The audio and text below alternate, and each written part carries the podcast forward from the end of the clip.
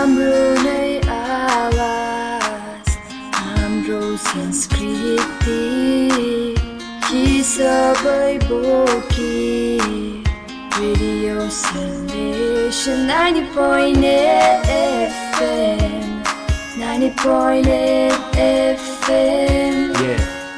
यो तिम्रो आवाज हो मेरो आवाज के तराई के पहाडको यो हामी सबैको आवाज हो हर मुटुको धड्कन हो। हर सबैले सुनिदिने मनलाई हर्षित बनाउने बन्यो सबैको एक आवाज सङ्गीत साहित्य सङ्घाल्ने।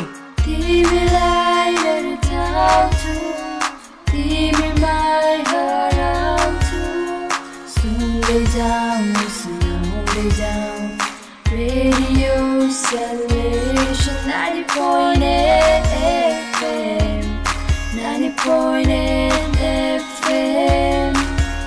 radio solution 90.8 FM Voice of the Hills. अब सुन्नुहुनेछ कार्यक्रम स्रष्टा र सृजना।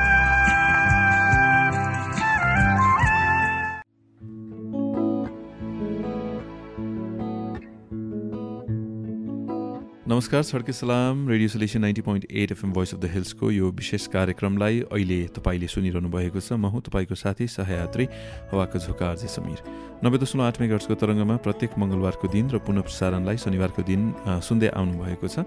अहिले विशेष मैले विगतका दिनहरूदेखि विशेष अहिले लकडाउन क्वारेन्टाइनको समय छ र यो समयमा घरैबाट रहेर हाम्रा स्रष्टाहरूको अन्तर्वार्ता लिने प्रयास गरिरहेको छु फोन मार्फत। आज पनि मैले दार्जिलिङकी एक सशक्त गायिकालाई फोन गरेको छु अनि उहाँसँगको कुराकानीलाई अब म राख्न गइरहेको छु। पछिल्लो समयमा आफ्नो आवाजले श्रोताहरूलाई मन्त्रमुग्ध बनाउन सफल बनेकी म उहाँलाई दिदी भनी सम्बोधन गर्ने गरेको छु र आज पनि दिदी भनी सम्बोधन गर्दै गायिका अनुपमा प्रधानज्यूलाई कार्यक्रममा स्वागत गर्दछु। दिदी स्वागत छ। धन्यवाद।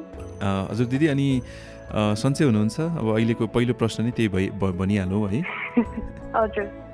सन्चै हजुर। अब शारीरिक रूपले त सन्चै छु भन्नु पर्ला तर अब मानसिक तनाउ त अब त्यो सायद अहिलेको जुन चाहिँ यो महामारी चलिरहेको छ त्यसले गर्दाखेरि केही हदसम्म त अब मानसिक यातना नै भोगिरहेको छौँ भनौँ। कहिलेसम्म हो यो अनिश्चित छ भोलि होइन? एकदम आशावादी छौँ भइरहेछ? हजुर। हजुर हजुर। त्यस्तै छ त्यस्तो भइरहेछ। हजुर। त्यही मैले पनि त्यही कुरा गरिरहेको थिएँ कि आशावादी छौँ हामी अनि यो महामारी अब छिटै टल्छ अनि हामी फेरि आफ्नो पहिलेको जीवनमा फेरि फर्कन्छौँ है? त्यही त्यही अब एउटा होप मात्रै एउटा यस्तो कुरो भइरहेको छ जसले चाहिँ अहिले सबैलाई बाँधेर राखेको छ। अब यतिखेर चाहिँ हामीलाई अब आपस्तमा सद्भावनाको होइन मायाको एकदमै खाँचो परेको छ। भनौँ यो चाहिँ अब एउटा in a way blessing in disguise जस्तो पनि भइरहेको छ कसैलाई चाहिँ कुनै हदसम्म। त्यो अब आफ्नो परिवारको लागि आफ्नो मान्छेहरूको लागि डिओ वान्स डिओ वान्सको लागि अब प्रत्यक्ष रूपमा समय दिन नसक्दाखेरि अब कस्तो भइरहेको थियो होइन अब अहिले चाहिँ त्यो सम्बन्धहरूलाई पनि निहाल्ने मौका चाहिँ अब धेरै नजिकबाट पायौँ हामीले। त्यो चाहिँ अब अलिकति धन्यवादी पनि हुनु पर्यो। सबै कुरो नराम्रै मात्रै हुन्छ भन्ने होइन तर अब जुन चाहिँ ज्यानको नोक्सान भइरहेको छ विश्व नै अब जुन चाहिँ यो त्रासमा बाँचिरहेको छ त्यो अब। त्योबाट हामी निक्लिन्छौँ भन्ने कुरामा हामी विश्वस्त छौँ। एकदमै अनि यही विश्वासमा यो विश्वासमा नै संसार अडेको छ भनौँ है। अनि अब मैले श्रोताहरूलाई भनिरहेको थिएँ कि तपाईँको मिठो आवाज छ। मैले भनेको मात्र होइन श्रोताहरूले आफै भन्नुहुन्छ जब उहाँले फोन गर्नुहुन्छ। विशेष गरी हजुरका गीतहरू हालैमा चियाबारी आएको थियो हावा घरैमा त्योभन्दा अघिका गीतहरू धेरै नै रेडियो सोलेसन मार्फत रोजिएका गीतहरू हुन् है। विशेष यो गीततर्फ केही बादमा आउनेछौँ तर धेरैले अब किनकि अनुपमा प्रधान भनेपछि सङ्गीत प्रेमी प्रायः नेपाली सङ्गीत प्रेमीहरूले चिन्नुहुन्छ हजुरलाई तर धेरैलाई थाहा नहोला अनुपमा प्रधानजी कहाँ जन्मनु भएको अनि अहिले कहाँ हुनुहुन्छ भन्ने। त्यो बारे के भन्नुहुन्छ? मेरो चाहिँ जन्मस्थान चाहिँ सिङ्गुली चियाबारी मिरिक। त्यहाँ जन्मिएको हो म चाहिँ मेरो बाबाको नाम श्री देवीलाल प्रधान अनि आमाको नाम राधिका प्रधान। म एकदमै एउटा पारिवारिक कस्तो भने साङ्गीतिक पारिवारिक माहौलमा हुर्केको छोरी हो। मेरो आमा एक ख्यातिप्राप्त लोकगायिका हुनुहुन्छ अनि उहाँ अहिले लोकगायिकाकै रूपमा हाम्रो जिटिए अधीनस्थ इन्फर्मेसन एन्ड कल्चरल डिपार्टमेन्टमा कार्यरत पनि हुनुहुन्छ। र यसरी साङ्गीतिक माहौलमा हुर्केर फेरि साङ्गीतिक माहौललाई नै माहौल नै पाएको छु भनौँ कर्मथलोमा पनि। अहिले हालमा चाहिँ म जोरथाङ सिक्किममा छु है। यहाँ चाहिँ मेरो श्रीमान पूजन राजनसँग अहिले यहाँ हामी एकदमै पारिवारिक व्यस्ततामा छौँ। परिवारसँग सिक्किममा छु। बिहे भएर आएपछि चाहिँ एकदमै भनेपछि जे होस् अघिकै कुरा आउँछ। अप्ठ्यारो समयमा पनि त्यसबाट सकारात्मक कुराहरू निकालेर जीवनलाई। राम्रोसँगले बिताउने जुन यात्रामा। हुनुहुन्छ हजुर। अब आउँ सङ्गीत यात्राको कुरा। के भन्न चाहनुहुन्थ्यो मैले रोकेँ कि? होइन ठिकै छ। अब भन्नुपर्दा कस्तो भने यो लकडाउनले चाहिँ विशेष म के के भन्छु भने मेरो पर्सनल व्यक्तिगत कुरा। विशेष चाहिँ अब कस्तो थियो भन्दाखेरि अब काम विशेषले गर्दा अब मेरो कर्मथलो त अहिले पनि दार्जिलिङ नै हो। म दार्जिलिङ सरकारी महाविद्यालयमै पढेको। म त्यहीँबाट अङ्ग्रेजी विषयमा मास्टर्स गरिसकेपछि दुई हजार एघार सालदेखि त्यहीँ कार्यरत छु। र त्यो कामले गर्दाखेरि चाहिँ अब धेरै जसो समय चाहिँ म दार्जिलिङ नै बस्नुपर्ने अवस्था थियो त्यो स्थिति थियो भने अब श्रीमानको चाहिँ यहाँ जोरथाङमा सर्भिस भएकोले गर्दा उहाँ फेरि जोरथाङ घर बस्नु पर्थ्यो अन्त अहिलेको यो लकडाउनले चाहिँ हामी पनि त्यो म्युचुअल त्यो उसमा लकडाउन भइरहेको छ क्या रिलेसनसिप जस्तो भनौँ अब। बिहे पश्चातै पनि अब एकअर्कालाई सायद त्यति धेरै समय दिनु सकिएको थिएन। भए त सँगै भए तापनि अब त्यो कामको दबाब भइरहेको हुने होइन आफ्नो काममा पुग्नुपर्ने एउटा टाइममा। त्यो थियो तर अहिले चाहिँ अब लकडाउनको पिरियडभरि चाहिँ अब एकदमै पूर्ण रूपले अब परिवारसँग नै बसिरहेको छु अब अहिले त्यस्तो परिस्थिति भएको छ। एकदमै राम्रो नै भन्छु म किनकि परिवारसँग समय बिताउने एउटा मौका। पाउनु भनेको योभन्दा ठुलो कुरो. के हुनसक्छ भन्ने कुरो आउँछ र अब अर्को कुरो तपाईँले भन्नुभयो आमा अ, लोकगायिका होइन अहिले त्यही एउटा विभागमा उहाँ कार्यरत हुनुहुन्छ जिटी अधीनस्थ र अब साङ्गीतिक माहौल भए पनि मैले देखेको छु ठुला ठुला सङ्गीतकारहरू ठुला ठुला गायक गायिकाहरूका छोराछोरीहरू पनि सङ्गीतलाई पहिलाउने र त्यसलाई पछ्याउने खालका हुँदैनन् होइन तर तपाईँमा त्यो कुराहरू कसरी आयो आमाले तैँले पनि गाउनै पर्छ भनेर गाएको हो कि आफ्नै इन्ट्रेस्टले हो कि र कसरी कता कतातिर तपाईँले तालिमहरू लिनुभयो कोसँग हजुर तपाईँले मात्रै सोध्नु भएको होला अहिलेसम्म यो प्रश्न चाहिँ मैले धेरैवटा इन्टरभ्यूहरू दिएँ कसैले पनि अब यो कुरालाई चाहिँ ध्यान दिनु भएको थिएन। अब जहिले पनि कस्तो खाले हुन्छ भने अब श्रेय चाहिँ अब म छोरी अब कुनै पनि छोरी या छोरा सफल हुँदैछ भने अब त्यसको श्रेय चाहिँ अधिकतर चाहिँ अब पेरेन्ट्सलाई नै दिने गरिन्छ होइन। आमा बाबाले राम्रो संस्कार दियो भनेर। तर तर त्यो संस्कार लिएर त्यसलाई अप्नाएर आत्मसात गरेर अगाडि बढ्ने नानीलाई पनि कतै चाहिँ अब स्याबास भन्नु बिर्सिन्छौँ हामीले जस्तो लाग्छ क्या अब। हजुर। अनि त्यो चाहिँ अब भाइलाई म एकदम थ्याङ्क यू भन्छु यो प्रश्न राखेकोमा चाहिँ। कस्तो भन्दाखेरि चाहिँ अब आमा गाउनुहुन्थ्यो। अब आमा चाहिँ मेरो आमाको माइत चाहिँ नेपाल हो। नेपालबाट उहाँ बिहा गरेर यहाँ आउनुभयो बाबासँग। र आमा बाबासँग बिहे भएर आउँदाखेरि आमाको त्यस्तो अब आमाले त्यो जुन चाहिँ युवा अवस्थामा जुन चाहिँ एउटा परिवारबाट पाउनुपर्ने हौसला गीत सङ्गीतप्रति त्यो पाउनु भएको थिएन अब। अधिक रूपमा चाहिँ होइन। अब उहाँ गाउनुहुन्थ्यो उहाँको झुकाउ थियो तर अब त्यसले सही ठाउँ पाएको थिएन। तर अब बाबा चाहिँ मेरो कस्तो भने आफूले गाउनु जान्नुहुन्न केही बजाउनु पनि जान्नुहुन्न तर त्यो बाबाको इच्छा त्यो एउटा is a very good listener. एकदमै सङ्गीत पारखी हुनुहुन्छ उहाँ सुन्नुहुन्छ गीत सङ्गीत गायक सङ्गीतकारहरूको विषयमा उहाँलाई धेरै ज्ञान छ।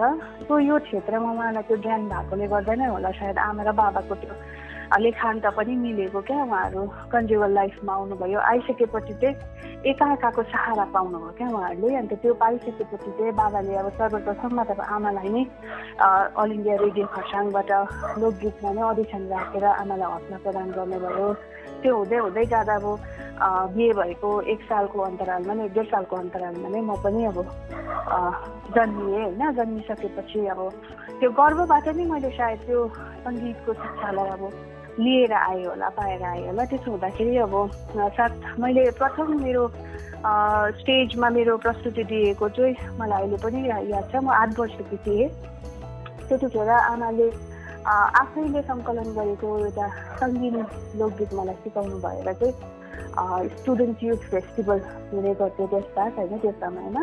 ब्लक लेभलमा डिस्ट्रिक्ट लेभलमा त्यसरी हुने गर्थ्यो। अनि त्यतिखेर मलाई प्रथमचोटि मञ्चमा निकाल्नु भएको थियो आमाले। तर त्यतिखेर मलाई अब सङ्गीत के हो होइन मैले गाउनुपर्छ आमा बाबाको इच्छा पुरा गर्नुपर्छ भन्ने मेरोमा एकरति पनि त्यो थिएन अब धेरै थिएन त्यो मेरोमा समझ नै थिएन।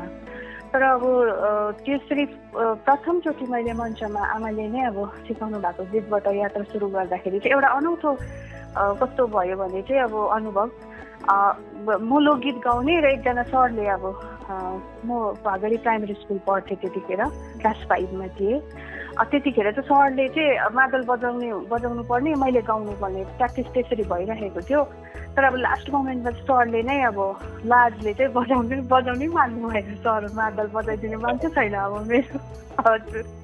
अनि अब आमा चाहिँ यति साह्रो अब डेडिकेटेड होइन मेरो प्रस्तुति हुनैपर्छ भन्ने कुरामा। अनि बिचरा आमा आफै नै मञ्चमा मादल लिएर आएर चाहिँ आमाले मादल बजाएर चाहिँ मैले मेरो जीवनको प्रथम प्रस्तुति दिएको आठ वर्षकी थिएँ म नाइन्टिन नाइन्टी फाइभको कुरा हो। अनि नाइन्टी फाइभ नाइन्टी सिक्स हुनुपर्छ। अनि त्यसचोटि चाहिँ मैले त्यो सङ्गीत गाउँदा चाहिँ म प्रथम भएकी थिएँ। स्टुडेन्ट युथ फेस्टिभल कम्पिटिसनमा होइन? अनि प्रथम भइसकेपछि मैले जुन चाहिँ ट्रफी पाएँ त्यो ट्रफी पाइसकेपछि चाहिँ ममा त्यो बाल त्यो सुलभ हुन्छ नि एउटा प्रलोभन जागेर आयो कि अझै मैले नि गाएँ भन्दा मैले ट्रफी पाउने रहेछु। अब मलाई सम्झाउने तरिका नै त्यही थियो। अब बाबाले पनि त्यसरी नै सम्झाउनुहुन्थ्यो। तैँले राम्रो गाइस भने त्यो ट्रफी तेरो हुन्छ त्यो फर्स्ट हुन्छ अब त्यो एउटा कम्पिटे कम्पिटिसनको भावना मात्रै थियो मसँग त्यस बेला अनि पछि अब दस वर्ष अब त्यसरी नै त्यो निरन्तर रूपमा अघि बढ्यो। मैले थुप्रै अब जिल्ला स्तरीय यो ब्लक स्तरीय कार्यक्रमहरूमा मैले अंशग्रहण गर्दै अब त्यसरी स्कुललाई रिप्रेजेन्ट गरेर धेरै ट्रफीहरू ल्याएँ। म पगडी हाई स्कुल पढेको पगडी प्राइभेट स्कुल त्यसपछि पगडी हाई स्कुलबाट मैले माध्यमिक परीक्षा दिएकी हुँ। अनि त्यसरी नै हुँदै हुँदै हुँदै गर्दाखेरि चाहिँ अब एउटा पोइन्ट चाहिँ कस्तो आयो मेरो लाइफमा भने यसलाई चाहिँ अब शैक्षिक रूपमा पनि लिनुपर्छ। भन्ने अब मेरो बाबाको विचार आयो। यानि एउटा तालिम पनि लिनुपर्छ सङ्गीतलाई एउटा सङ्गीतको शिक्षा पनि आर्जन गर्नुपर्छ भन्ने अब बाबाको विचार। म दस एघार वर्षको हुँदाखेरि चाहिँ म त एउटा कमानमा हुर्केको छोरी। मेरो आमाको काम थिएन त्यसमा बाबाले मात्रै कमानमा काम गर्नुहुन्थ्यो। त्यसो हुँदाखेरि अब हाम्रो आर्थिक अवस्था अब अलिक सोचनीय नै थियो। अब सबैलाई याद भएकै कुरा हो कमानमा कस्तो हुन्छ भन्ने कुरा होइन त्यो। अर्थ हजुर कमानको अन्त त्यस्तो थियो। अब त्यो अवस्थामा पनि मलाई अझै पनि याद छ बाबाले मिरिकमा त्यतिखेर हाम्रै स्कुलको सरहरू र एक दुईजना मिरिककै एकदम अब उहाँको चिन्तनशील व्यक्तिहरू मिलेर चाहिँ एउटा म्युजिक स्कुल खोल्नु भएको थियो। सुरसङ्गम महाविद्यालय गिटीगुन्जाको ब्रान्च गिटीगुन्जा महाविद्यालय खरसाङको ब्रान्च।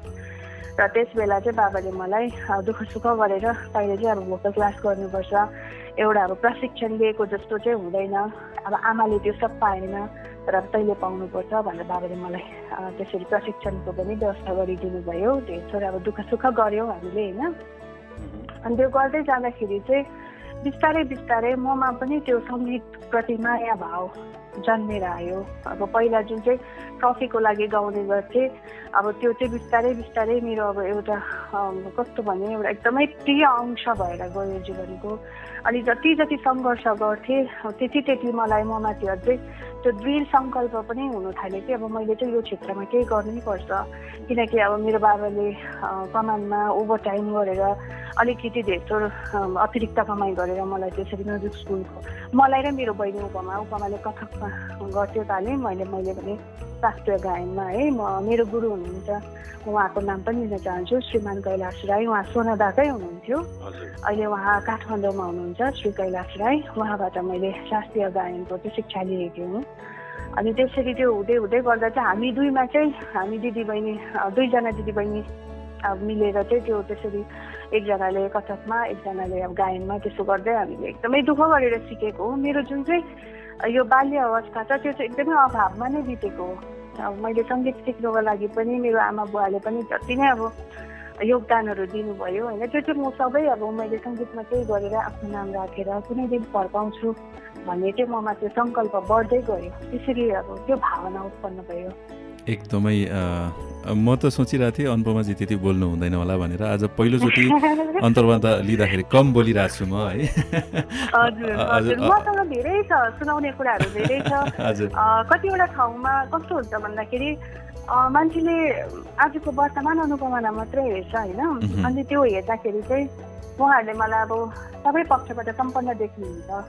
या अब देख्नुहुन्न त्यो उहाँहरूको उसमा छ। तर अब जतिले पनि आजको जुन छ त्यो मात्रै हेर्नुहुन्छ। तर अब मेरो अतीत कस्तो थियो मैले अब सङ्गीत होइन कसरी मेरो अब त्यो कहाँ जन्मिनु भयो कसरी शिक्षा प्राप्त गर्नुभयो त्यो त अब त्यो त एउटा जेनरल नलेजको कुरा हो त्यो त अब सबैलाई याद हुन्छ।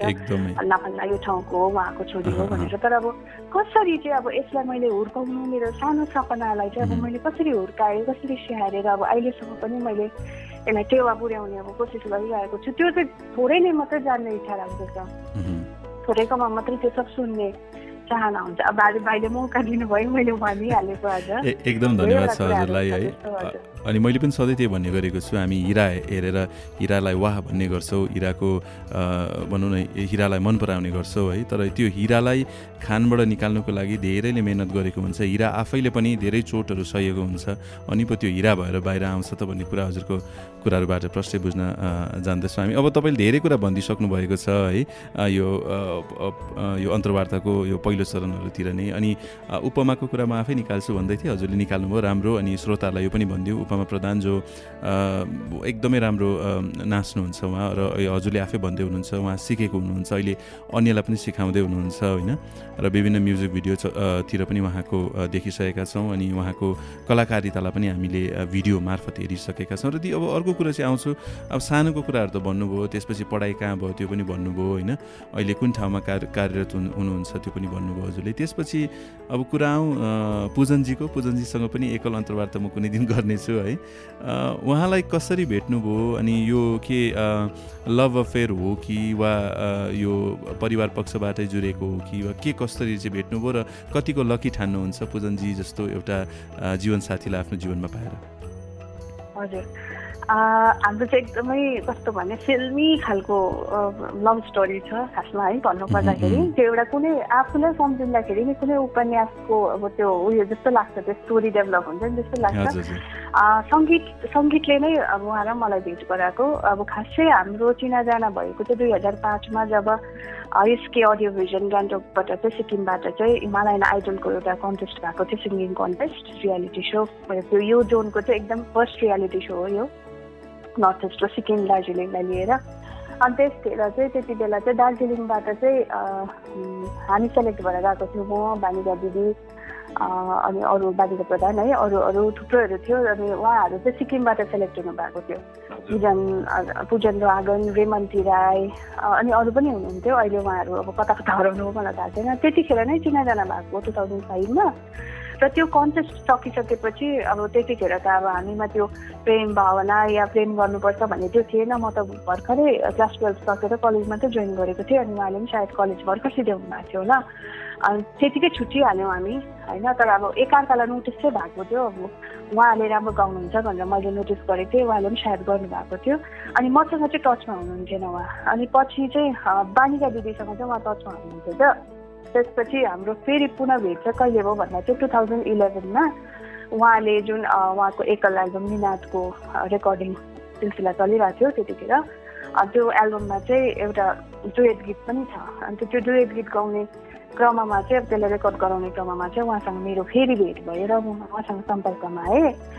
सम्पर्कमा आइसकेपछि दुई हजार एघारमा फेरि भेट भएको। सुरुवातमा भेट भएको थियो। त्यसको अन्तदेखि चाहिँ अब अलिकति आपस्तमा हाम्रो त्यो एकाअर्काप्रतिको फिलिङ्सहरू डेभलप हुँदै गयो। हुँदै गइसकेपछि अब त्यतिखेर त म कलेज जोइन गरिसकेको थिएँ। एज अ टिचर म काम गर्दै थिएँ। उहाँले पनि काम गर्नुहुँदै थियो। अनि त्यतिकै लभ भयो होइन लभ अफेयर भयो हाम्रो almost three to four years भयो. टु थाउजन्ड फोर्टिनको सुरुवातमा चाहिँ हामीले बिहा बिहा गर्ने चाहिँ अब एउटा अम, जमरको कस्यौँ तर अब एकदमै च्यालेन्जिङ थियो किनभने इन्टरकास्ट म्यारिज थियो होइन। अब हाम्रो सोसाइटी अहिले पनि अब जति अम, भनाइमा विकस विकसित छ विकास भएको छौँ हामी अ, एकदम इन्डिपेन्डेन्ट छौँ सोचाइले गर्दा इन्टेलेक्चुअल छौँ भन्ने एउटा त्यो छ बौद्धिक विकास भयो भनेर सोच्छौँ। तर जब त्यो व्यावहारिक रूपमा आउँछ नि त्यतिखेर चाहिँ फिल हुँदो रहेछ कि अब कतिको आडम्बरी छ भन्ने कुरा नि अब मान्छेहरू मान्छेमा मान्छेमा अहिले। पनि युगोदेखि आएको रूढी अहिले पनि हुँ, हुँ, मान्छेमा हुँ। छ हजुर अभियसली त्यो एकदमै यो रोग हो क्या म चाहिँ यसलाई रोग ठान्छु अनि म चाहिँ कस्तो खाले मान्छे थिएँ भने पहिला पाँचपुचे छु म भनिहाल्छु। मैले एउटा अठोट लिएको काम पनि म गर्छु। अनि उहाँ चाहिँ अलिकति अनस्योरै हुनुहुन्थ्यो। उहाँ अनि उहाँको फ्यामिली हामी ओपन रिलेसनसिपमा थियौँ। मैले मेरो घरमा अलरेडी भनिसकेको थिएँ उहाँले पनि भनिसक्नु भएको थियो। अनि अब ओपन रिलेसनसिपमा हुँदाखेरि अब मैले एक एक डेढ साल त मेरो पेरेन्ट्सलाई कन्भिन्स गराउनु नै लिएँ अनि उहाँको पेरेन्ट्सहरूको तर्फबाट पनि त्यस्तै खाले अब लाइक कस्तो भने इन्टरकास्ट म्यारिज हो अब केटीको बाबा आमा पनि कन्भिन्स हुनु पऱ्यो केटी आफै पनि कन्भिन्स हुनु पऱ्यो तब मात्रै अब लङ रनमा जान्छ अब बिहा भन्ने कुरो चाहिँ हुँदैन पछिको बाटो हेर्नुपर्छ भन्ने अब त्यही त हो आमा बाबाको त सोचाइ होइन। अनि त्यो हुँदाखेरि चाहिँ अब यो त एउटा सोसियल अब्लिगेसन हो नि त अब यो म्यारिजको कन्सेन्ट भन्ने कुराहरू त हामी सोसियली अब्लाइज हुन्छौँ। त्यसो हुँदाखेरि अन्त कन्भिन्स गऱ्यौँ। कन्भिन्स गरेर अब यहाँ आइ यहाँसम्म आइपुग्यो हाम्रो यात्रा अनि मैले मेरो आमा बाबालाई चाहिँ यो कुरोमा चाहिँ एकदमै एप्रिसिएट गर्नुपर्ने चाहिँ के छ भन्दाखेरि उहाँहरूले यो सब कुरालाई मान्यता दिनु भएन अनि एकदमै भव्य रूपमा मेरो बिहा गरिदिनु भएको हो। मेरो सङ्गीत सर्कलको कला क्षेत्रको मात्रै गर्दैनौँ अब यो इन्टरकास्ट म्यारिज भन्ने कुराहरू यो उसमा नि अब हाम्रो मायामा होइन? आपस्तको प्रेममा यो सब म्याटर गर्दैन भन्ने चाहिँ उहाँले प्रुभ गरिदिनु भयो अनि अब मान्छे भन्ने चाहिँ अब एउटा विशेष त अब कलाकार चाहिँ कतिको संवेदनशील हुन्छ र कतिको अब उहाँहरू कति भावनात्मक रूपले कस्तो हुन्छ? अब त्यो सायद त्यो कुराहरूलाई पनि बेसी मान्यता दिएर होला। अब हामी अहिले चाहिँ हाम्रो कन्जुगल लाइफ चाहिँ एकदमै ब्लेस्ड छ भन्नुपर्दाखेरि आमा बाबाले पनि एकदमै घरिघरि भन्ने गर्नुहुन्छ। अब जुन कुरो हामीले तँलाई कतिवटा हदसम्म दिन सकेनौँ कि आज तैँले तेरो जीवनसाथीकोबाट पाउँदैछस् भने योभन्दा ठुलो औभाग्य चाहिँ अब एउटा छोरी मान्छे र छोरीको आमा बाउलाई केही पनि होइन भन्ने कुरा गर्नुहुन्छ क्या अब आमा बाबाले पनि। हजुर अनि त्यो त्यो चाहिँ अब त्यो कति ठाउँमा त मान्छेले एप्रिसिएट पनि गर्नु पऱ्यो नि त अनि त्यो हुँदाखेरि म आफै पनि भन्छु। अब जस्तो अभावमा मैले मेरो सपनाहरूलाई हुर्काएँ मेरो आमा बाबाले अब मेरो सपनाहरूलाई स्याहार्नु भयो त्यो अभाव चाहिँ अब अहिले खट्केको छैन। अहिले अब श्रीमानले हरेक पक्षबाट नै मलाई सहयोग पुर्याउनुहुन्छ यहाँसम्म कि अब मेरो बाबा ससुरा आमा ससुरा अब त्यो पनि त हो। फ्यामिलीसँग अब एउटा फ्यामिली फ्यामिली जोडेपछि त सबै परिवारको अब सदस्यको पनि भूमिका रहेको हुन्छ। कसैलाई अब निर्माण गर्नु कसैको व्यक्तित्व निर्माण गर्नु त्यसो हुँदाखेरि उहाँहरू पनि एकदमै सपोर्टिभ हुनुहुन्छ।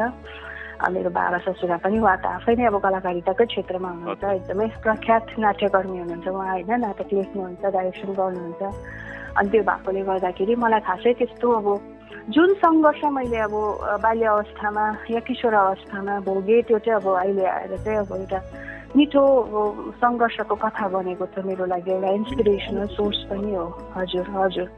म तितो भन्दिनँ त्यसलाई किनभने त्यो सब भोगेको थिएर नै। आज मैले मिठोको अनुभूति पाइरहेको छु। त्यसैले गर्दा म त्यो मेरो बाल्यकाल मिठो नै लाग्छ। हामी दिदीबहिनी अब धेरै दुःख गरेर सिक्यौँ होइन। कुरा पनि गर्छौँ अहिले दिदीबहिनी। कस्तो थियो है हो यस्तो थियो है भन्दै अब हामी कुरा गर्छौँ। त्यस्तै हो। आज खुसी छु। पूजन भागम जस्तो साथी पाएर चाहिँ। एकदमै अनि हजुरबाट यति खुलेर बोल्नु हुँदो रहेछ खुसी लाग्यो र साथीहरूले पनि श्रोताहरूले पनि विशेष गरी तपाईँबाट अनुपमाजीको धेरै कुराहरू उहाँले जान्न पा पाउनुभयो है। र अनुपमजी अर्को कुरो चाहिँ अब के गर्न चाहन्छु हजुरलाई भन्दाखेरि यो पछिल्लो समयहरूमा हजुरसँग हजुर अनि पूजनजीसँग एउटा नाम जोडियो तपाईँको साङ्गीतिक यात्रामा। म कुराकानी गरिरहेको छु डाक्टर पुष्कर पराजुलीज्यूको है। उहाँको गीतहरू हजुरले गाउनुभयो। हालैमा चियाबारीमा चियाबारी आएको थियो त्यसमा पनि उहाँको शब्द रहेको छ। शब्द सङ्गीत सायद मेरो विचारमा है। अनि हावा घरेमा पनि सायद उहाँकै हुनुपर्छ है। अनि त्यसको लागि तपाईँले अवार्डहरू पनि को लागि पनि त्यो मनोनित भएको थियो है। अनि एकचोटि इफ आइएम नट रङ किनकि त्यतिखेर मैले पत्रिका पढ्दै थिएँ सायद जुलाई महिनातिर हुनुपर्छ। गान्तोकको त्यो एउटा जुन सिक्किम दर्पण हुन्छ होइन त्यसको सेगमेन्टमा आएको थियो। जसमा चाहिँ जुन चाहिँ हेडिङ चाहिँ के थियो भन्दा चर्चित कलाकारद्वय उयो पूजन अनुपमा चाहिँ काठमाडौँमा सम्मानित बनेर है। यो के विषयमा सम्मानहरू पाउनु भएको थियो र काठमाडौँको सम्मको त्यो बेलाको यात्रा कस्तो रह्यो? त्यो चाहिँ अब कस्तो भने हुनु त अब हामीले धेरै अघिदेखि नै अब सङ्गीतमा काम गरेको हो। है तर अब एउटा हुन्छ नि एउटा मोड हुन्छ लाइफमा एउटा टर्निङ पोइन्ट भन्छौँ हामी होइन? एउटा स्टार्सहरूले ब्लेस गरेको मोमेन्ट चाहिँ अब कमै हुन्छ जीवनमा जस्तै अब जिन्दगीभरि चम्किरहन्छ अब त्यो मोमेन्ट चाहिँ। अन्त त्यो मोमेन्ट हाम्रो लागि चाहिँ अ मोमेन्ट चाहिँ भयो अब हावा घरमा गीत हामीले जुन दिन पायौँ र जुन दिन हामीले रेकर्ड गरेर प्रकाशमा ल्यायौँ। अब पुष्कर पराजुली सर चाहिँ अब कस्तो भने उहाँसँग हामी एकदमै नजिक नजिकको सम्बन्धमा छौँ होइन। उहाँ एउटा गा गार्डियनको हिसाबले हामीलाई एकदमै गाइड गरिराख्नु भएको हुन्छ अनि उहाँले यो जुन हावा घरेमा गीत बनाउनु भयो विशेष गरी हामी दुईलाई नै अब फोकस गरेर बनाउनु भएको गीत हो। अनि त्यो अब गीत रेडी भइसकेपछि लगभग अब कम्प्लिट हुनु दुई वर्ष जस्तो लाग्यो भिडियोसँग अनि भिडियो पनि एकदमै beautifully it came out very beautifully कि अब मजा लाग्यो सोनाम पाखरिनज्यूले गर्नुभएको? भिडियो छ है? हजुर सोनाम। लामा हजुर काठमाडौँ। उहाँ। यता चाहिँ हुनुहुन्छ तर अहिले काठमाडौँ बनाउनु भएको छ। अनि बनाउनु भयो त्यो सके त्यो भइसकिसकेपछि चाहिँ अब कस्तो हुन्छ भन्दाखेरि अब यहाँनिर चाहिँ दार्जिलिङ काठमाडौँको कुरा पनि आउँछ। अब दार्जिलिङ सिक्किमको सिक्किमको नेपाली गीत सङ्गीत र काठमाडौँको बजारको कुरा आउँछ। अब आजसम्म हामीले धेरै काम गरे तापनि त्यही गीत चाहिँ अब त्यो स्तरसम्म पुग्नु चाहिँ अब हाम्रो एकदमै लक पनि मान्छौँ है। अनि कस्तो हुन्छ भन्दाखेरि चाहिँ अब त्यहाँ पुगेर त्यो गीतले यति धेरै सम्मान पाउनु सक्छ भनेर चाहिँ अब हामीले पनि सोचेको थिएनौँ। तर अब पायो। द्याट मिन्स अब एकदमै यो चाहिँ बायस्ड रहि नै रहेछ। यो सब यो सम्मान भन्ने कुरो अवार्ड भन्ने कुरो भन्ने बायस्ड रहि नै रहेछ भन्ने पनि एउटा हामीलाई पोजिटिभ एनर्जी पोजिटिभ इन्सपिरेसन हामीले पायौँ। अनि यो यसले यो हावा झराइमा गीतले चाहिँ अब two thousand एटिनको image award as a best vocal performance in collaboration डुएटमा पाएको हो अवार्ड पाइसकिसकेपछि चाहिँ जुन चाहिँ तपाईँले सम्मानको कुरा गर्नुहुँदैछ त्यो चाहिँ त्यो सम्मान चाहिँ त्यो अतिरिक्त हो मतलब त्यो अवार्डसँग सम्बन्धित होइन त्यो चाहिँ कस्तो भन्दाखेरि काठमाडौँमा बुद्ध बिर्लामा फाउन्डेसन छ एउटा America based love and support फाउन्डेसनको चाहिँ विङ्स हो अनि त्यो विङ्सले चाहिँ अब विभिन्न क्षेत्रको व्यक्तित्वहरूलाई चाहिँ अब सम्मान गर्ने गरेको छ। अनि त्यही क्रममा चाहिँ त्यो सम्मान हामीले अब एज अ कपाल आर्टिस्ट है जुन चाहिँ. सङ्गीतलाई नेपाली गीत सङ्गीतलाई अब गरिरहेको छौँ काम भन्ने चाहिँ त्यो एउटा एप्रिसिएसनमा दिनुभएको थियो। अब त्यतिखेर मेरो अवस्था अलिक ठिक थिएन म भर्खरै मात्र मेरो सेकेन्ड डेलिभरीबाट मैले अब ओभरकम गर्दै थिएँ त्यसो। हुँदाखेरि म चाहिँ व्यक्तिगत रूपले त्यहाँ सामेल हुन सकिनँ तर अब श्रीमान जानुभएको थियो र हामी लगायत हाम्रो क्षेत्रको इजाज अली हजुर पनि हजुर सङ्गीतमा होइन अनि उहाँलाई अब सङ्गीतमै सेवा पुर्याए बापत अनि किरण मोक्तान उहाँले पनि। अब एकदम दिग्गज दिग्गज कलाकारहरू अब। अरुणा लामा अ, म्याडमदेखिको समयको अनि कलाकारहरूसँग काम गरे यो- बापत यो- उहाँलाई पनि सम्मान यो कार्यक्रम। पनि एउटा आइकोनिक बिल्डिङमा भएको थियो नेपाली प्रज्ञा प्रतिष्ठानको प्रेक्षागृहमा है हजुर एक्स प्राइम मिनिस्टरको उसमा होला प्रेसिडेन्टसिपमा होला त्यो कार्यक्रम भएको झलनाथ खनालज्यू, हजुर। उहाँको आतिथ्यमा भएको कार्यक्रम एकदमै भव्य रूपमा भएको थियो अरे। अब म त जानु पाइनँ होइन प्रज्ञा प्रतिष्ठानमा। एकदम नौमती बाजाहरू बजाएर। अब त्यो एउटा कलाकार हुनुमा गर्व महसुस हुने क्षण क्या अब त्यो। हजुर। अब मेरो तिमीहरूले चाहिँ के भन्नुभयो भने अब देउला भन्दा पनि त्यतिको चाहिँ स्वागत भएको अब उसको त्यो हिसाबले अन्त एकदमै राम्रो ओभरवेल्मिङ सम्मान उहाँहरूले अब हाम्रो कामलाई कदर गर्दै गर्नुभएको थियो। त्यो त्यो त्यो त्यो थियो सम्मान सम्वर्धनाहरू त तपाईँहरूले धेरै पाउनु भएको छ। विशेष गरी सबैभन्दा ठुलो त अब कलाकारको लागि श्रोता दर्शकको माया नै सबैभन्दा ठुलो हुन्छ। त्यो पनि तपाईँहरूले पाउनुभएको छ होइन? अनि अर्को यही कुरामा अर्को कुरो टाँस्न पर्दाखेरि चाहिँ अब अहिले प्रसङ्ग छ माहौल पनि छ र श्रोताहरूले सुन्न पनि चाहनुहुन्छ। हावाघरको कुरा भइरहेको छ हुन त डुएट गीत हो अनि म चाहिँ साथ दिन सक्दिनँ है। हजुरले यो जुन चाहिँ केटाको पनि केटीको पनि गाउनु पर्ने हुन्छ। अलिकति दुई लाइन गाएर सुनाइदिनुहुन्छ कि?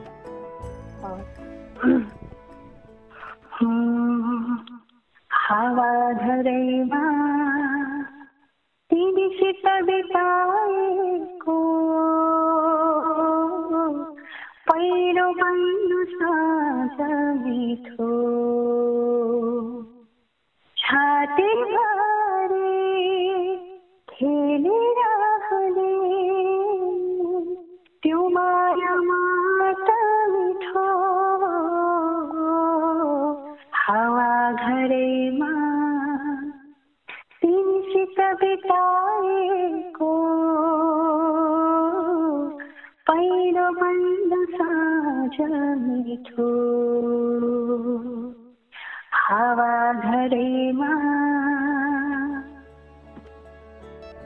एकदम एकदम धन्यवाद दिन चाहन्छु हजुरलाई। म लगायत श्रोताहरूले हजुरको मिठो आवाजलाई सुन्न पायौँ है। अनि धन्यवाद हजुर। अनुपमजी एउटा के भन्ने अब यो सायद हजुरलाई लाग्न सक्छ नलाग्न सक्छ यो कुराहरू तर मैले प्रायः हजुरको जब पूजनजी अनि हजुरको कुरा हुन्छ एकसाथमा कुरा हुन्छ तपाईँहरू बेग्ला बेग्लै कलाकार एकैछिन छुट्टा छुट्टै लिने हो भने तपाईँको आफ्नै प्रतिभा छ र आफ्नै तपाईँको एउटा एउटा रेन्ज छ भनौँ एउटा भोकलको अनि पूजनजीको आफ्नै त्यो एउटा कलाकारिता छ र आफआफ्नो स्थान छ यो कलाको क्षेत्रमा है। तरै पनि जब तपाईँहरूको नाम एकैचोटि लिइन्छ जसरी हामीले कुरा गर्छौँ नि उदय मनिलाको ऊ अनि म भनिन्छ। उसरी नै उसरी नै अन्य धेरै यस्ता युगल जोडीहरू छन् जसको चाहिँ अगाडिको र पछाडिको नामहरू जोडेर गरिन्छ। मैले कहीँ कतै देखेको थिएँ जब तपाईँहरूको नाम उल्लेख भएको थियो सायद पत्रिकातिर हुनुपर्छ त्यहाँ चाहिँ पूजनुप लेखेको थियो। यो पूजनुप तपाईँ आफैले क्रिएट गर्नुभएको हो कि कि पत्रकारहरूले आफै टाँसिदिएका हुन्? यो चाहिँ हामीले आफै बनाएको खासमा चाहिँ अब अब भाग्यवश हुँदो रहेछ यो सब कुराहरू। हामीले त्यस्तो सोच्नु चाहिँ सोचेको थिएनौँ। तर धेरैले जबरजस्ती हाम्रो नामलाई त्यो त्यसरी नै अब कतिले इनिसियल्सहरू लिएर होइन त्यसरी जोडेर। बनाउने कामहरू गर्नु कतिले अनुजन भनेर जिस्काउनुहुन्थ्यो कतिले अब त्यसरी नै अब खै कस्तो प्रकारले अब गर्ने हो होइन? त्यसलाई एउटा मिङ्गल गरेर एउटा टम्नी गर्ने गर्नु गर्- गर्नुहुँदै थियो थुप्रैजनाकोबाट त्यस्तो हुँदै थियो। तर हामीले चाहिँ अब त्यस्तै त्यही प्रसङ्गमा नै अब पूजन अब पूजनको लास्टको एन्डिङ एएन हुन्छ। त्यहाँबाट अब सिधै मेरो नाम सुरु भइहाल्छ अनुपमा एनबाट होइन त्यो हुँदाखेरि पूजन उपमा भनेर चाहिँ त्यो एउटा फेज आयो। पूजन अनुपमा पूजन अनुपमा हुँदा हुँदै नै अब हामीले त्यसलाई पूजन उपमा भनेर अब समग्र रूपमा लियो र त्यस त्यस त्यही डेभलप हुँदै गयो क्या। अब त्यो हामीले त्यो इन्टेन्सनली चाहिँ खासमा अब राखेको चाहिँ थिएनौँ। तर खै कसरी हो? मलाई पनि एक्ज्याक्टली म पनि भन्न सक्दिनँ कि अब यो पोइन्टदेखि चाहिँ हामी अब त्यसरी हामीलाई पूजन उपमा भनेर मान्छेले बोलाउन थाल्यो भन्ने चाहिँ होइन। तर अब कतिले चाहिँ अहिले पनि सठिक रूपले चाहिँ भन्दैन अब। पूजन उपमा चाहिँ भन्दैन। होइन तर अब हामीले एक्ज्याक्टली चाहिँ गर्नु चाहिँ त्यही गरेको। पूजनबाट नै अब अनुपमा यता गएर चाहिँ पूजन अनुपमा भनेर चाहिँ गएको छ। त्यस्तै अन्त देब्रे फ मन परायो मान्छेले पनि अन्त हामीले हाम्रो फेसबुक पेज पनि अब त्यही नाममा राखेको छौँ पूजन उहुँ, त्यसमा नै अब हाम्रो फ्यान फलोवर्सले हाम्रो जति लिसनर्सहरू अहिले सुनिराख्नु भएको छ मलाई उहाँहरूले हाम्रो फेसबुक पेज पनि फलो गर्न सक्नुहुनेछ लेटेस्ट अपडेट्सहरूको लागि। त्यसै गरी हामीले युट्युब च्यानल पनि छ हाम्रो वाणीश्री म्युजिक भनेर हामीले गरेको छौँ वाणी म्युजिक वाणीश्री होइन वाणी म्युजिक छोरीको नामबाट। सो त्यो पनि अब त्यसमा पनि यिनीहरूले हाम्रो गीतहरू सुन्नु भिडियोहरू हेर्नु सक्नुहुनेछ। त्यो सायद अ, वाणी म्युजिककै प्रडक्सनमा मनको साथी पनि आएको थियो है जसको सोनामजीले नै भिडियो गर्नुभएको जस्तो लाग्छ मलाई। हजुर मनको साथी हजुर। अनि अनि यही यही यही यही कुरा म तपाईँलाई टास्न चाहन्छु हजुरको बात काट्दै अर्को कुरा टास्न चाहन्छु भनेको अब पुजनजी लिरिसिस्ट पनि हुनुहुन्छ सिङ्गर पनि हुनुहुन्छ म्युजिक डिरेक्टर पनि हुनुहुन्छ है। अनि लि यो जुन चाहिँ विशेष गरी मनको साथीको कुरा गर्छु लिरिक्स म्युजिक सायद पुजनजीकै रहेको छ यसमा है। अनि अब दुवैजना यस्तो एउटा हुन्छ नि एउटा अब एउटा केमिस्ट्री भन्ने हुन्छ जुन चाहिँ केमिस्ट्री चाहिँ कस्तो हुन्छ भन्दा अब तपाईँको दुवैजना प्रेममा छैन तर जब काम गर्छन् त्यति बेला चाहिँ त्यो केमिस्ट्री देखिन्छ है। तर तपाईँहरूको सन्दर्भमा तपाईँ दुईजना प्रेममा पनि विवाहित पनि अनि त्यो केमिस्ट्री तपाईँहरूमा देखिन्छ है। अनि विशेष गरी अरूको गीत गाउनु भन्दाखेरि जब पूजनजीले नै आफै लेखेको र आफै सङ्गीत भरेको गीत गाउँदाखेरि कतिको सजिलो पर्छ वा त अप्ठ्यारो पर्छ?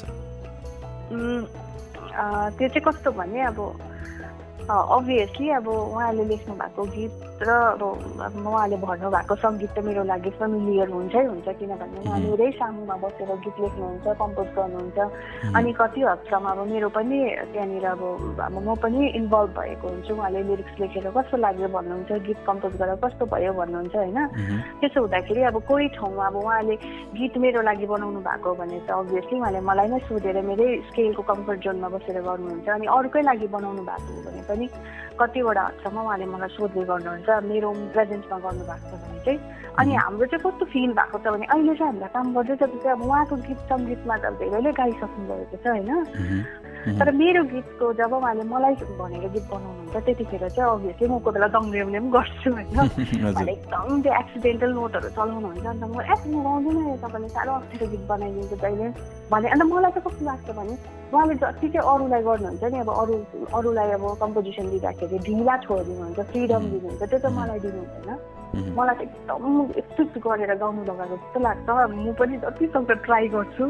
आफ्नो जबरजस्ती गर्ने नटेर्ने। तर अब हाम्रो चाहिँ कस्तो हुन्छ भन्दाखेरि चाहिँ अब उहाँको गीत चाहिँ अब जतिको म डुबेर गाउँछु अरू कुनै कलाकारले चाहिँ अब सिङ्गरले गाउनु सक्छ जस्तो चाहिँ अब मलाई लाग्दैन। त्यो मेरो ओभर कन्फिडेन्स पनि हुनसक्छ मेरो श्रीमानलाई लिएर। र मलाई चाहिँ त्यस्तो लाग्छ हौ। मैले चाहिँ एकदमै जस्टिफाई गर्छु उहाँले उहाँको कम्पोजिसन गाउँदा जस्तो लाग्छ। मेबी अब त्यो पर्सनल्ली पनि अब इन्भल्भ भएर होला रिलेसनसिपमा भएर पनि होला हामी। तर अब मलाई त्यो फिल भएको धेरैवटा फिमेल कम्पिटिसनहरू फिमेल सिङ्गरले गाउनु भएको गीतहरू मैले त्यो क्या अब त्यो मिस गरेको छु अब जुन एसेन्स उहाँको हुन्छ नि अरिजिनल Mm. कम्पिटिसनमा त्यो अब त्यहाँ ट्रान्सफर नभएको मैले फिल गरेको छु अन्त म कतिवटा चाहिँ भन्छु उहाँलाई अब मैले जतिको चाहिँ तपाईँको गीत अरू कसैले पनि गाउनु सक्दैन भनेर पनि भन्छु म भन्ने पनि गरेको छु उहाँले पनि एडमिट गर्नुहुन्छ कति हदसम्म चाहिँ यो कुरा अब अर्को एउटा हजुर अर्को अर्को प्रसङ्ग यहाँ जोड्न चाहन्छु। के भन्दाखेरि अहिलेको ट्रेन्डमा हो भने अनुपमाजी कस्तो छ भन्दाखेरि अरिजिने अरिजिनालिटी त हुन्छ तर पनि कभर गर्ने प्रथा अहिले धेरै बढेर गएको छ है। चाहे त्यो चाहे त्यो डुएट होस् चाहे त्यो केटाको केटीको गीत हो जो जो जो जोसुकैको होस् त्यो कभर गर्ने प्रथाहरू धेरै भएको छ।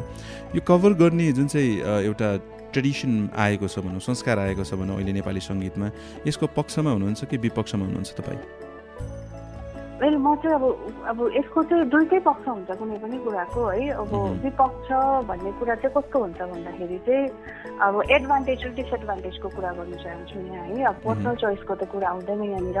मैले के महसुस गरेको छु भने कभर गर्नु एउटा चाहिँ बाध्यता भएको छ आजको कलाकारहरूको। किनभने अरिजिनल गीत उहाँहरूको सुनिँदैन उहाँहरूले एउटा पपुलर गीत उठाउनु पर्छ ताकि उहाँहरूले फ्यान फलोइङ बनाउनु सकोस् अब त्यो. एउटा सोसियल मिडियाको क्रिएट पनि हो क्या यो।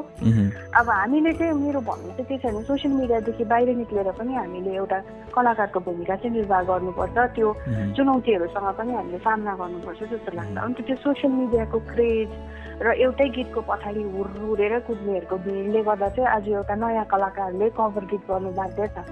आ- हामीलाई पनि थुप्रोजनाले अब एकदमै अब राम्रो राम्रो अब व्यक्तिहरूले चाहिँ अब जो चाहिँ दिग्गजहरू हुनुहुन्छ कला क्षेत्रमा. उहाँहरूले खालि हामीलाई भन्नुहुन्छ कि तिमीहरूले एउटा पुरानो गीत कभर गर्नु नि राम्रो। चल्थ्यो चल्नुपर्ने हो तिमीहरू भन्छ क्या अब हजुर कुन कुन प्रसङ्गमा मैले यो अथवा सन्दर्भमा मैले कुरा अहिले राखेँ भन्दाखेरि किनकि मैले हालैमा पुजनजीको एउटा पोस्ट देखेको थिएँ जहाँनिर उहाँले हाल्नु हुन त पुजनजीलाई सोध्नुपर्ने हो जहाँ चाहिँ जितेन्द्र बर्देवाज्यूको शब्द सङ्गीत अनि आवाज। रहेको एक रात। थियो भर्खर भर्खरकै थियो उसँग मेरो प्रीत भन्ने किनकि मलाई असाध्यै मन परेको गीत हो यो है सायद मेरो विचारमा लभ सङ यतिको बनिएको छैन होला जस्तो लाग्छ घरिघरि है त्यतिको मिठास छ गीतमा अनि टक्कै पुजनजीको त्यो देख्दा एक प्रकारले खुसी लाग्यो किन भन्दाखेरि म जान्दछु पुजनजीले यो गीतलाई न्याय गर्नुहुन्छ र यो गीतको मिठासलाई नमारिकन ल्याउनुहुन्छ। तर मैले किन चाहिँ पक्ष र विपक्ष अघि भने भन्दा कतिचोटि के भएको छ अनुपमाजी भन्दाखेरि कभर गर्ने होडमा के भइरहेछ भन्दा त्यसको मेलोडीलाई मारेर है अनि बनाउने काम भइरहेको छ। मैले यति बेला चाहिँ भन्छु जब मेलोडी मर्छ त्यति बेला चाहिँ तपाईँले के भन्नुहुन्छ?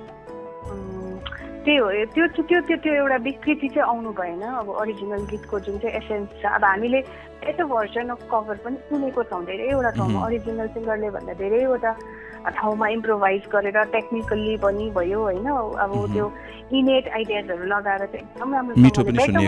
प्रोजेक्ट गरेको पनि सुनेको छौँ हामीले तर अब कभर गर्नुको एउटा बाध्यता पनि हो अनि अर्को चाहिँ अब आफ्नो त्यो एउटा त्यो टेस्टको पनि कुरा आउँछ होइन आफूलाई. कस्तो खाले गीत सङ्गीत गर्नु मनपर्छ हाम्रो. चाहिँ अहिलेको जेनेरेसनमा चाहिँ मैले नोटिस गरेको कुरा चाहिँ उहाँहरू चाहिँ इमिटेसन सिङ्गरहरू बेसी भइसक्नु भएको छ क्या अब like they imitate very. Wisely अब सबै त्यो बलिउड सङ्ग्स भयो नेपाली सङ्गीतहरू गीतहरू पनि एकदमै राम्रोसँग कपी गरेर गाउँछ। उम्, तर वेर एज जब उसलाई एउटा ओरिजिनल कम्पोजिसन दिन्छ यो गाउनुपर्छ तिमीले आफ्नोलाई गाह्रो आइडिया लगाएर। आफ्नो क्रिएटिभिटी त्यति बेला उज्विरो हुन्छ। उम्, अनि त्यही भएर नि होला सायद अब हाम्रो इन्डस्ट्रीमा दिनानुदिन कति कलाकारहरू जन्मिरहेको छ तर उहाँहरू निष्कर्षमा नपुगेको उहाँहरूबाट अब ओरिजिनल काम नआएको नसुनेको उहाँहरूले कभर मात्रै गरेको कारण चाहिँ त्यही होला जस्तो लाग्छ क्या अब। एक त मौका पनि पाउँदैन होइन. एउटा नयाँ आर्टिस्टलाई त कसले मौका दिन्छ र जब ऊ एउटा नाम हुन्छ आज अब अनुपमालाई काम किन दिन्छ भन्ने अब मान्छेले अब मेरो काम चिनिसक्यो चिन्न थाल्यो तर अब म म मलाई नचिन्दाखेरि मैले कति काम पाएँ त्यो त मलाई थाहा छ नि त होइन। सो लाइक हाम्रो मान्छेहरू चाहिँ त्यो ब्रान्डको पछि पुग्छ क्या अब। अलरेडी उसले गरिसकेको हुनुपर्छ अनि मात्रै रेकगनाइज गर्छ। तर अब एउटा राम्रो सिङ्गर आउँदैछ भने उसलाई एउटा राम्रो कम्पोजिसन दिएर उसलाई माथि उठाउनु कसले पनि सोच्दैन। उठिसकेपछि मेरो भन्नु मात्रै आउँछ त्यो छ परिस्थिति अन्त एउटा बाध्यता हो। एउटा चाहिँ सोसियल मिडियामा पपुलर हुनुको लागि पनि हो एउटा पपुलर गीतलाई कभर गरेपछि त अभियसली हो मह्म। र पूजनजीले जुन अब यो कभर गर्छु भनेर एउटा अब यो इनिसिएटिभ दिइराख्नु भएको छ त्यो चाहिँ एउटा अन डिमान्ड गर्नुहुँदैछ उहाँले किनभने Mhm. हामीलाई धेरैजनाले भनिसक्नुभयो अब तिनीहरूले त्यो गीतहरूलाई आफ्नो रूपमा प्रस्तुत दिएर अलिकति भए पनि अब त्यो गीतहरूलाई पनि चलाउनुपर्छ अब रिभाइज त चलिसकेको गीत हो अलरेडी होइन? अब। अरू गीतको प्रसङ्गमा भनेको एक रातको छ एक रात चाहिँ उहाँले एकदमै मन पराएरै गर्नुभएको। उहाँले आफैले नै एकदमै मन पराउनु भएको गीत त कोही कोही चाहिँ बेला हुन्छ नि त्यस्तो होइन? मलाई एकदम. असाध्यै मन परेको गीत म गाउनु मन लाउ गर्छु। त्यही भएर उहाँले गर्ने इच्छा गर्नुहुँदैछ। म चाहिँ हजुर। किन खुसी छु अनुपमाजी भन्दाखेरि किनकि पूजन पूजनजीको यो पोस्ट मैले देख्नभन्दा अघि है मैले कसै एकजना सिङ्गर हुनुहुन्छ एकदमै राम्रो गाउनुहुन्छ बहिनीले पनि उहाँलाई भनेको थियो। बहिनी यो- पनि ट्राई गर्नुहोस् न मलाई मनपर्ने गीत भन्नु त्यो गीत उहाँले कहिले सुन्नुभएको थिएन रहेछ है।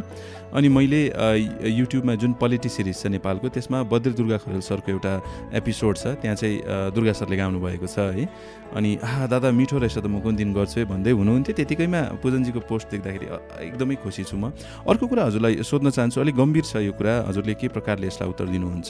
दार्जिलिङको परिप्रेक्ष्यमा भनिरहेको छु मैले। कस्तो भन्दाखेरि अब अस्सीको नब्बेको दशकमा एकदमै गत्तालो नामहरू सङ्गीतको फाँटमा आएका थिए तर ती नामहरू अहिले विस्मृतिमा कतै हराइरहेको छ र त्यो ती नामहरूलाई निकाल्ने एउटा बाहिर ल्याएर प्रकाशमा ल्याउने काम समेत पनि धेरै कम्तीले गरिरहेको मैले आभास गरेको छु। अब प्रसङ्गमै ल्याउन पर्दाखेरि कुराकानी गर्छु। नर्देन रुम्बाको स्वर्गीय नर्देन रुम्बाको होइन? एकदमै राम्रो कवि एकदमै राम्रो लिरिसिस्ट बाँच्न चाहने चलचित्रमा उहाँको जम्मै गीतहरू रहेको थियो। अनि धेरै जस्तै तपाईँको बादलको दरबारमा सायद उहाँकै हुनुपर्छ यो गीत पनि। अनि हाम्रो अ, वसन्त छेत्री सरको सङ्गीतमा हुनुपर्छ सायद पवनजीले गाउनुभएको। त्यो गीत एउटा गीत ट्याक्कै अहिले मुखमै आइ आइरहेको छैन मलाई है। जे होस् उहाँहरू उहाँहरूलाई पनि त्यसरी बिर्सँदै गयो दार्जिलिङले र यो नाम जुन चाहिँ चाहिँ अहिले पूजनजीले गर्नु आँट्नु भएको छ कभर जितेन्द्र बर्देवाज्यू दार्जिलिङले कमाएको दार्जिलिङले पाएको उम्दा कलाकारहरूमध्ये एउटा नाम जसको नाम नलिकन सायद दार्जिलिङे नेपाली सङ्गीतको इतिहास पूर्ण हुँदैन। तरै पनि दार्जिलिङले कहीँ कतै जितेन्द्र बर्देवालाई भुलेको आभास म गर्दछु है। तर त्यस्ता नामहरूलाई पनि अघि ल्याउनु किनकि हजुरले भन्नुभयो अब हाम्रो पूजनजीले यो गीत गर्नु भनेको त गीतलाई फुल क्रेडिट दिएर गर्दै हुनुहुन्छ होइन? जितेन्द्र बर्दे हजुर, त्यो देवाज्यूको गीत- भनेर त्यो चाहिँ अब हामीले पुरानो गीत सङ्गीतलाई गरेको माया पनि हो। एकदमै। अनि यसले गर्दा चिनाउने काम पनि त भयो। तपाईँको हाम्रो स्रष्टाहरूले यति राम्रो गरेको थिएछ भन्ने। अनि त्यही प्रश्न चाहिँ के छ भन्दाखेरि दार्जिलिङले तपाईँलाई के लाग्छ? अब समग्र रूपमा तपाईँको आफ्नो व्यक्तिगत विचार हाल्नुहोस् है। किन चाहिँ हाम्रो त्यस्ता स्रष्टाहरूलाई चाहिँ कहीँ कतै भुले भुल्ने काम गरिरहेको छ? व्यस्तताले हो कि अथवा सम्झनै नचाहेको? वेल अब यो चाहिँ कस्तो खाले एकदमै गम्भीर विषयवस्तु हो। अब हामी चिन्तित छौँ यो विषयमा तर अब चिन्तित भएर पनि हामीले अब कुनै पनि कुरोलाई चाहिँ अब कार्यान्वयन रूपमा चाहिँ गर्न सकेकै छैनौँ। अब हेर्नुहोस् है म चिन्छु उहाँहरूलाई होइन?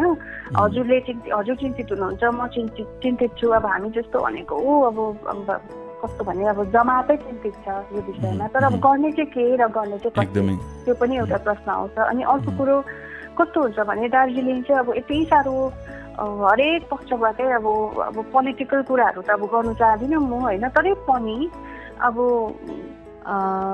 त्यही हो अब हामी सबैलाई थाहा भएकै कुरा हो तर गर्ने कसले भन्ने? अब यो यो प्रपर कुरोमा चाहिँ भन्नुपर्दाखेरि चाहिँ कस्तो हुन्छ भने अब हुनु त अब पोलिटिकल कुराहरू गर्नु त चाहदिनँ र पनि एउटा प्रशासनिक र अब त्यो आर्थिक अवस्थाले अब त्यो विपन्न हुँदाखेरि कस्तो हुन्छ अब कुनै पनि ठाउँ? त्यो आर्थिक अवस्थाले विपन्न भइसकिसकेपछि कतिवटा चाहेको कुराहरू गर्नु सकिँदैन। अब कलाकारिताको क्षेत्रहरू भयो अरू के क्षेत्रहरू अब विलुप्त हुँदै हुँदै हुँदै जान्छ। किनभने आफ्नो लगानीमा गर्नुपर्ने कुराहरू आउँछ।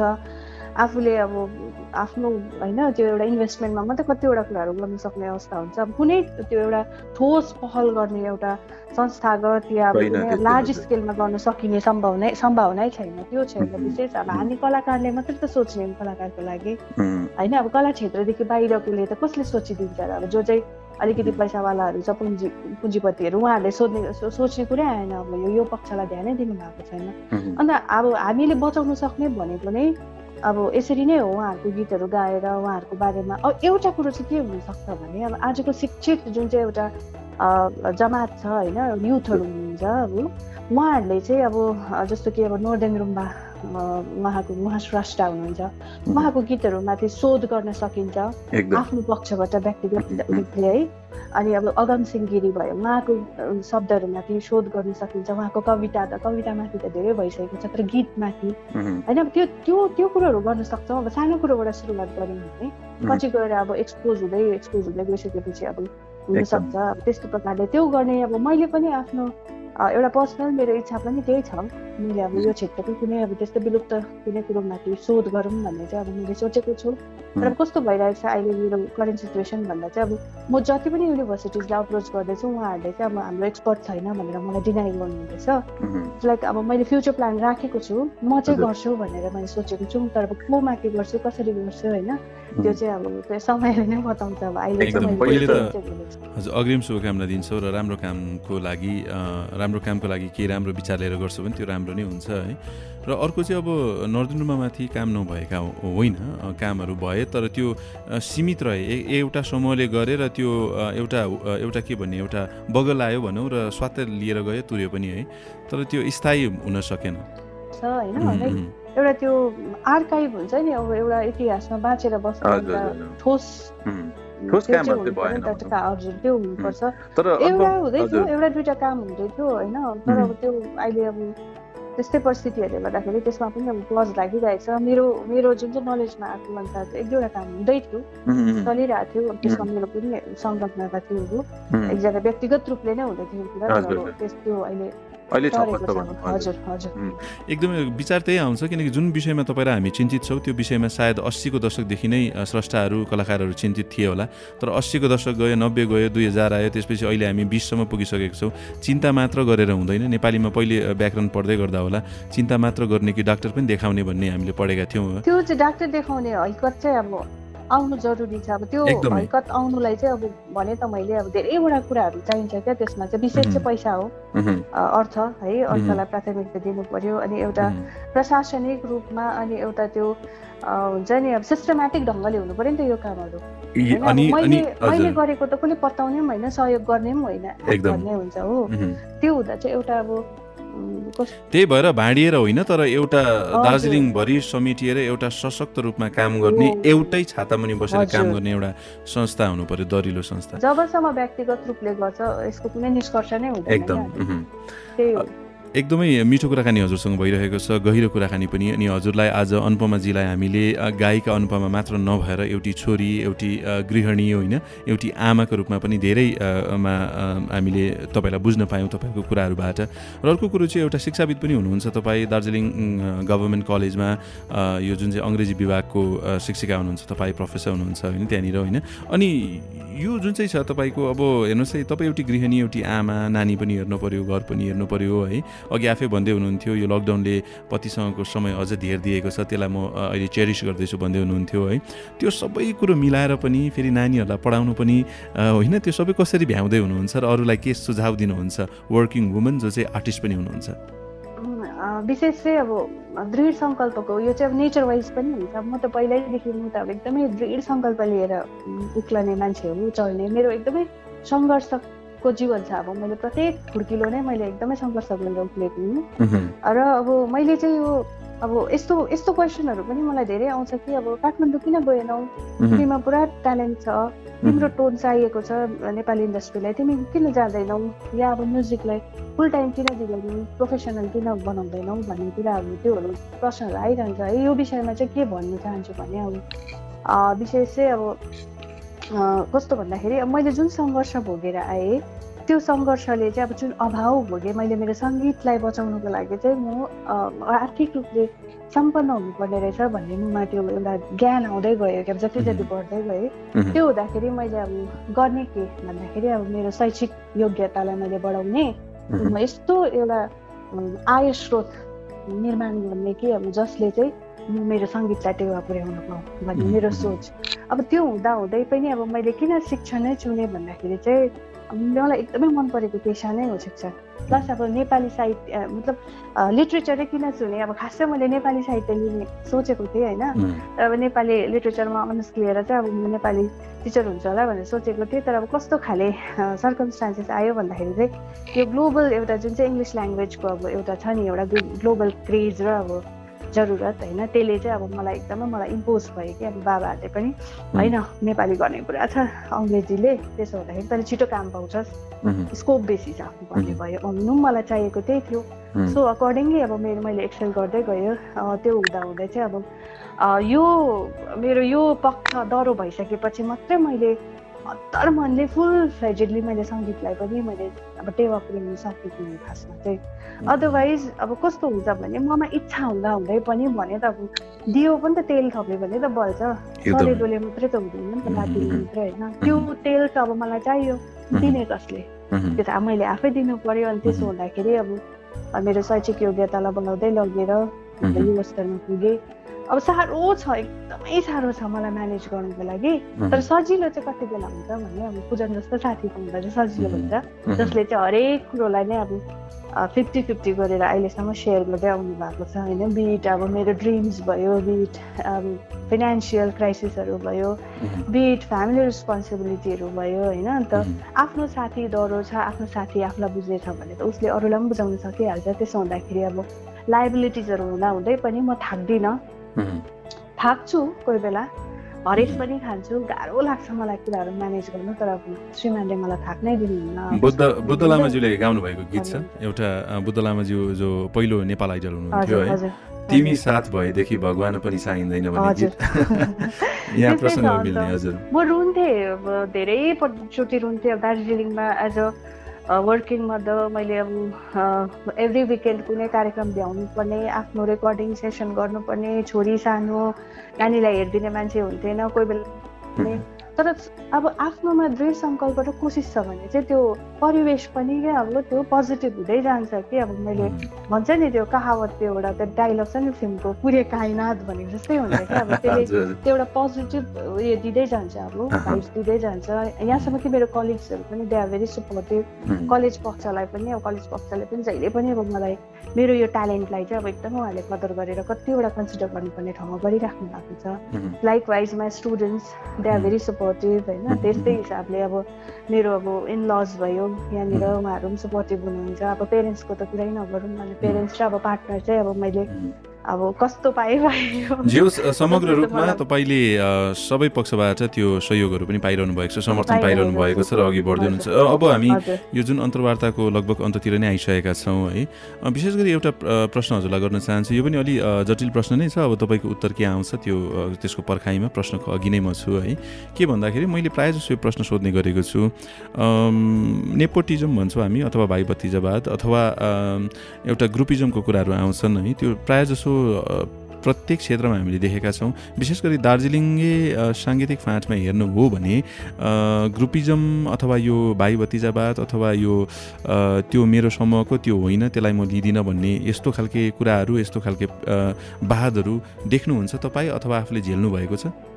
यो चाहिँ नि म चाहिँ के भन्छु भने यो चाहिँ नि प्र्याक्टिकल भन्दाखेरि बेसी चाहिँ यो चाहिँ यो एउटा कस्तो मेन्टली नै हामीलाई यो क्या अब कस्तो यसले मेन्टली नै हामीलाई त्यो उयो गरेर राखेको प्रि अकुपाइड मोसन भन्छ नि अब दिमागमा छ क्या यो नै, हजुर, होइन व्यक्तिगत रूपमा कार्यान्वयन नब नभए तापनि मलाई त्यो मेरो सबकन्सियसमा भइरहेको हुन्छ कि म यो टिमको हो मैले यो ग्रुपसँग गीत चाहिँ मलाई अर्को ग्रुपले बोलाउँदैन कि? म यो. स्टुडियोमा जा त्यो यति साह्रो बढ्दै गएको छ कि अब अन्त लास्टमा आएर चाहिँ के हुन्छ भन्दाखेरि मैले कुनै एउटा स्टुडियोमा गएर गाएँ भने या कुनै एकजना अरेन्जरसँग काम गरेँ भने फल्नाको काम यसले गर्यो। द्याट मिन्स त्यो फल्नाको राइभल जो छ अर्को त्यसकोमा यसले गर्दैन भनेर उहाँहरूले अलरेडी त्यो प्रि कन्सेप्ट क्या नोसन कि सोचमा मात्र छ कि वास्तविकतामा पनि सोच छ? सोच चाहिँ बेसी हो। मैले आफ्नो पर्सनल भनाइ अनुसार चाहिँ सोच सेभेन्टी पर्सेन्ट हुन्छ थर्टी पर्सेन्ट मात्रै त्यो भएको हुन्छ। त्यो पनि कसरी भन्दाखेरि प्रोभोक्ड भएको हुन्छ नि अब। मलाई मलाई त्यो सोच दियो भने त अभियसली म पनि प्रम्प्ट हुँदै जान्छु नि त प्रोभोक्ड हुन्छ नि त पनि। अब यो रहेछ यो दाजुले मलाई बोलाएन। द्याट मिन्स म यो उसको ग्रुपमा हुँदैन त्यो त्यो चाहिँ त्यो सब कुराहरू चाहिँ नि यो मानसिक चाहिँ बेसी हो यो साइकोलोजिकल बेसी हो अनि अनि अनि यस्ता। कुराहरूले आफ्नो कलामा आफ्नो आर्टमा आफ्नो प्रस्तुतिमा कतिको प्रभाव पार्छ? वेल मेरो पर्सनल एक्सपिरियन्समा हो भने चाहिँ मलाई चाहिँ प्रभाव पारेन। किनभने म सबैलाई नै खुलेआम भन्ने गर्थेँ। I belong to no one मेरो म कुनै ग्रुपसँग पनि बिलोङ गर्दिनँ। म कुनै सङ्घ संस्थामा पनि म अब फुल फ्लेजेडली आबद्ध छुइनँ।